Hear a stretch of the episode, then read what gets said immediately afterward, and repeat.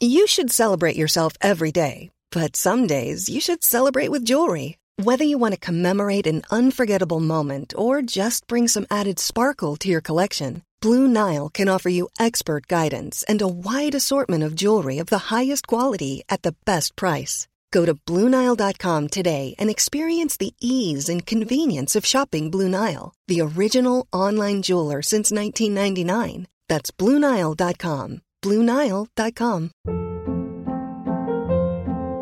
Hold up. What was that? Boring. No flavor. That was as bad as those leftovers you ate all week. Keke Palmer here. And it's time to say hello to something fresh and guilt-free. HelloFresh. Jazz up dinner with pecan-crusted chicken or garlic butter shrimp scampi. Now that's music to my mouth. HelloFresh. Let's get this dinner party started. Discover all the delicious possibilities at HelloFresh.com.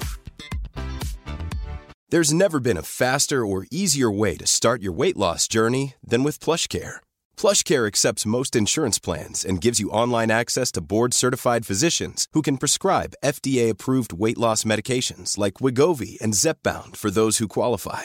Take charge of your health and speak with a board-certified physician about a weight loss plan that's right for you. Get started today at PlushCare.com/weight loss. That's PlushCare.com/weight loss. PlushCare.com/weight loss.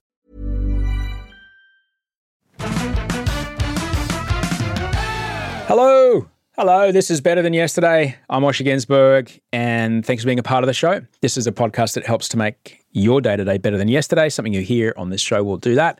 We've been doing that every week, more than once a week. Since 2013, there's 10 years of podcasts to get stuck into, and some of them are fucking fantastic. We're back with fresh guests, brand new guests in a couple of days. I'm just wrapping up the 23 ideas for 2023, which is a running theme on the show for the past couple of years now. Right after Wolfie was born, I did 20 ideas for 2020.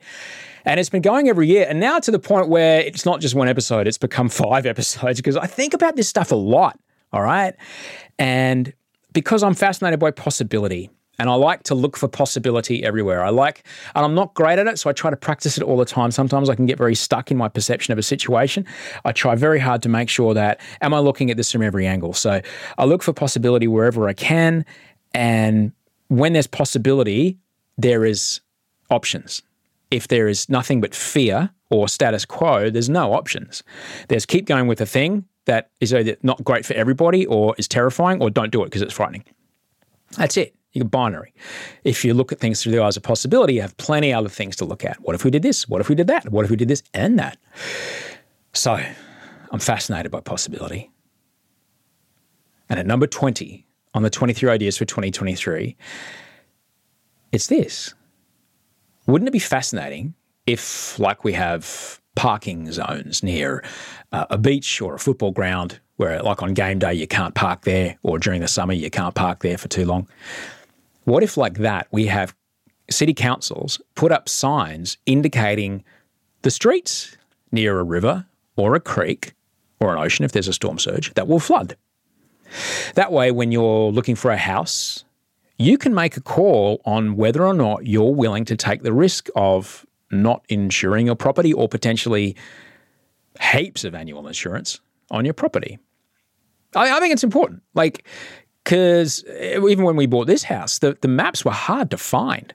And those maps, I guess, they might need updating at this point. And, can you talk to locals about what happened over 2022, about what happened when all the floods came and where the water got to and what was the problems and which roads got cut off and which roads got destroyed and which roads are vulnerable? I think it's important. That sort of stuff can be signed. That would show that councils take it seriously and, keep us all kind of aware of what's going on. We have no hat, no play written on the wall of this playground. We take sun cancer seriously. So let's take this kind of seriously. I guess the same could also be said for council areas where noise from adult humans having adult fun, for example, I don't know, a pub that has music on something louder than a Bluetooth speaker, or a restaurant or a cafe where people are enjoying beautiful food, each other's company, and hilarious stories where they laugh loudly. What if there were signs in council areas that say, it's going to be noisy here because adults do adult things at night time? Sydney's inner city, and the city I live in, the city I love, has been reamed by the shutdown of pubs and clubs. The cultural impact of no longer having people from across the city, from different cohorts, different age groups, different suburbs, from no longer having those people come together and be exposed to other people who look different from them, dance different from them, but are dancing to the same music or the same stage show or the same gig or eat at the same restaurant. The cultural impact of having that is not to be underestimated, unfortunately, for a large part of my city of Sydney that is lost. And it's so sad. Real estate's a fine investment. I've invested. I live in my investment. Real estate's often valuable because of the things around it, the location of that real estate. There are cities that I have visited in the world where the sound of the people in that city all out at night, having conversations, laughing, enjoying themselves, that is a part of the culture of that city, part of what makes that city, part of what makes that city somewhere that I would want to travel to. In Brisbane, where I grew up, and a city I also love, Brisbane did a cracking job of protecting the music scene there by basically, they call it the Valley Precinct. It became law there a couple of years, maybe 20 years ago now. That pub noise that you hear, yeah, that doesn't detract from the value of your real estate. It's what makes your real estate valuable.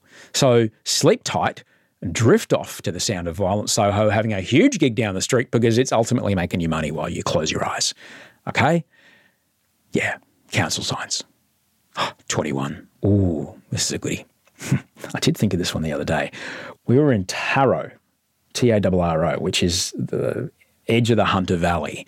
We were trying to get around some traffic and we went inland and found this place because Wolf wanted an ice cream, wanted to get out of the car for a while. So we went and played on this playground at a place called Taro.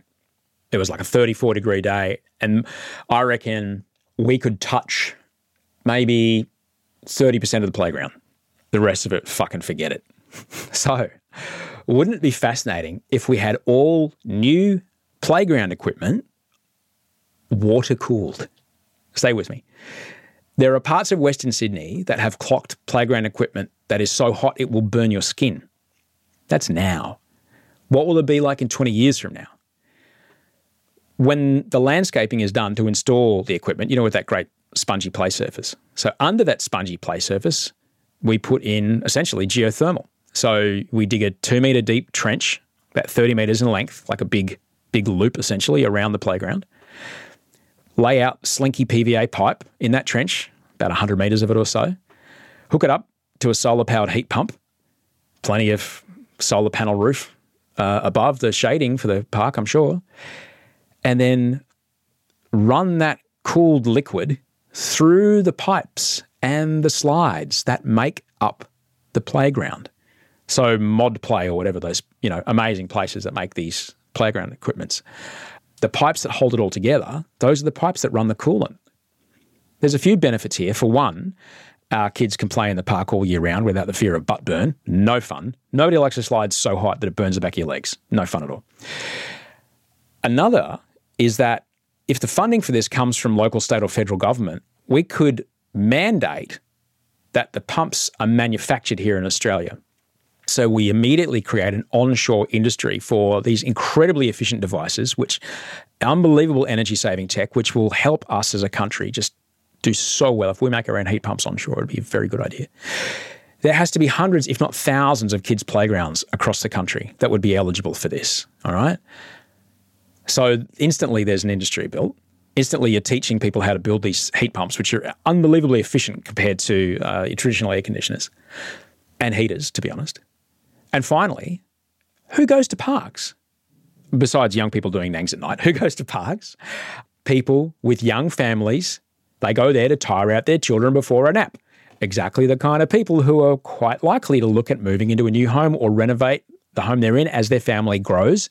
If we're able to demonstrate how efficient these systems are in a public space, we're able to show, not tell, how truly game-changing it is. And therefore, do we put in a three-head, you know, split system reverse cycle air conditioner that sucks 40 kilowatt hours a day? Or do we put in one of these? I'd love to be able to demonstrate it like that. I think about a lot as I'm running around playing Space Aliens on tube slides. I love it. Thankfully, they do make many parts of those parks. They make them big enough for grown-ups to get into, because I'd spent a lot of my time in those tubes and slides with Wolf playing adventures. It's pretty awesome. Okay, number 22. This is about our country. Wouldn't it be fascinating if we didn't wait for the next British monarch to die, or an election, or a referendum? We just sort out January 26th by ourselves. And we do that by celebrating January 1st as the day that Australia, as we know it, came into existence. The day our constitution came into force in 1901, a constitution that will hopefully soon include an Indigenous voice to Parliament. And maybe one day, we'll also include an Australian as a head of state. Nations are just ideas or stories held simultaneously by a large group of people. There's no such thing as a country. There isn't. It's just a group of people who decide it is. And a group of people who, outside of that group, go, oh, that's that over there. So we've all just decided that countries are countries. Countries don't even need to be located geographically proximal to each other, all right? The values of that nation, the things that are culturally important, the rituals, the songs, the dances, the food, the sport, the ceremonies, the story, they travel with people wherever they go, all right? Take the pressure off January 26th and instead make January 1st a far more massive, more meaningful celebration for all of us. We could even rename it Celebration Day. You can choose to celebrate whatever you want, in whatever way to show what you love about this place. However this place is valuable to you and to your family, that's all good. Celebrate it.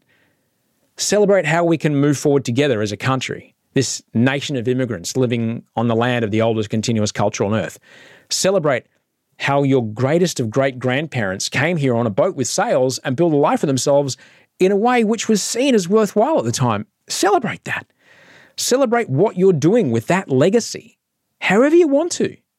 It's okay. Of course, there'll be another public holiday. I'm not going to, we'll put another one after that, all right? So it's not just New Year's Day. No, it's Celebration Day. The best New Year's parties I've been to have always been a day party on January 1st anyway. Day parties are the way forward. Come on. Way better having a day party on January 1st. And also there's some pretty epic songs already about Celebration Day. You can choose between Led Zeppelin, Kool and the Gang, Collin and Oak. She did a cover of that. We could even write our own. January 1st, Celebration Day. Let's make that happen. Wouldn't that be fun? To wrap up, 23 ideas for 2023. How about we actually have meaningful company tax reform here in Australia? You cannot seriously expect an everyday Australian to take their tax return declaration, their tax form. You can't expect us to take it seriously when massive companies like Woodside, for example, they make $6.7 billion in revenue, yet apparently only make $157 million in profit and still pay no tax. So $6.7 billion in revenue with $157 million in profit, but paying no tax. Like, that's taking the piss. To put that in perspective, that's like me selling something for $100 only to make $2.30. If your business is operating at a 2% margin, you're up shit creek. Like, that's just bonkers. There's got to be something we can do about that. If you're an overseas company operating in Australia, maybe, I don't know, make it a condition of their presence that they either operate at a profit ratio that's not taking the piss out of the rest of us, or they're only able to declare losses up to a certain percentage of their earnings. Like, that's like some of these fossil fuel companies that pay zero tax on billions of dollars of revenue from fossil fuels they've taken out of our country that we don't see. So all that stuff is leaving our country and we don't get a cent. Fuck no.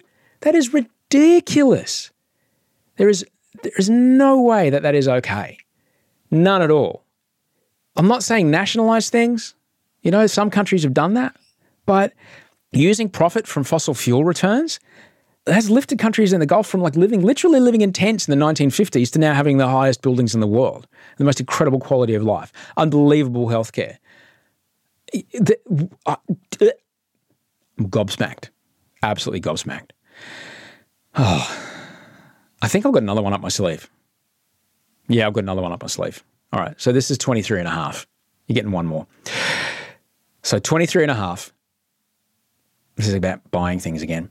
Wouldn't it be fascinating if we subtly change the way that we pay for things that have a fixed price? For example, a gap fee for the doctor. Between Medicare, your insurance, and if you have insurance, and the doctor's fee, there's often a gap which we as a patient, we need to cover. So how would it feel if when seeing your doctor, for example, part of the deal is you pay the same gap that you would pay otherwise, but you pay that for the next patient paying the gap. Say they're making up your bill after you see the doctor and a receptionist says to you, the gap's $65, and that's already been paid for you by the person who just saw your doctor before you. You saw them when they walked out. Nice bloke, brown jacket. That person paid for your gap. The person who's going in right after you is right over there. Her gap is also $65. Would you like to pay that for her? So the doctor still gets paid. You still pay what you would pay anyway, but there's an added element. You're seeing your doctor for free out of the kindness of a stranger. And someone after you sees the doctor for free out of the kindness of someone who's a stranger to them. If you've ever done Vipassana meditation, that's how those courses work. You take the Vipassana meditation course for free. There's no charges for the courses, not even to cover the cost of the food or the accommodation when you stay there. All of your expenses when you take those courses are met by donations from people who, having just completed a course and experienced the benefits of Vipassana, want to give other people that opportunity to benefit. They're still paying, but it creates a shift in the way that people appreciate and approach the learning, which is, I guess, why they do it. They didn't pay for it, so they address it slightly differently. They did like, oh, I paid for this, so therefore I can do what I want with it. Oh, no, somebody else paid for this for me, so I need to show this person respect by doing it. I wonder how we as a community would change if we started not only having things paid for us by strangers, but also being given the chance to pass that same gift on to another, knowing that it would come back to us again. Is that 24 ideas? Look at that, 24 ideas for 2023. Sorry, I did one extra. And that's it. I think about this stuff a lot, but clearly you do too. The amount of people that write to me saying they love these episodes and have listened to all of them, I know I'm not alone. And I hope that listening to these is, I don't know, just kind of maybe change the way you think about things, maybe encourage you to think about how you might mix and match and try and do things differently as well, because I think it's fascinating. And wouldn't it life be fascinating if we did a few things around our world differently? Thanks for being a part of the show. Thank you for listening. We've got some big plans ahead for 2023. The live shows are on the way. Yeah, tickets, if there's any tickets left, I don't know, I recorded this a couple of days back.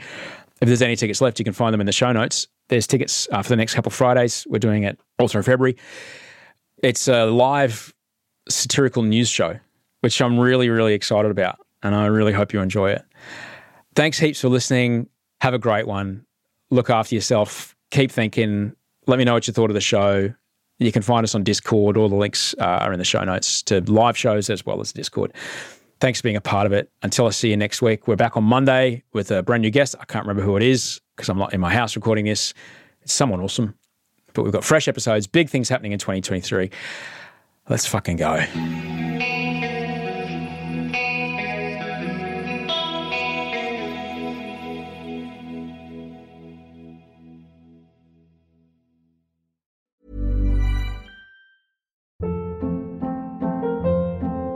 Hold up. What was that? Boring. No flavor. That was as bad as those leftovers you ate all week. Keke Palmer here. And it's time to say hello to something fresh and guilt-free. HelloFresh. Jazz up dinner with pecan-crusted chicken or garlic butter shrimp scampi. Now that's music to my mouth. HelloFresh. Let's get this dinner party started. Discover all the delicious possibilities at HelloFresh.com.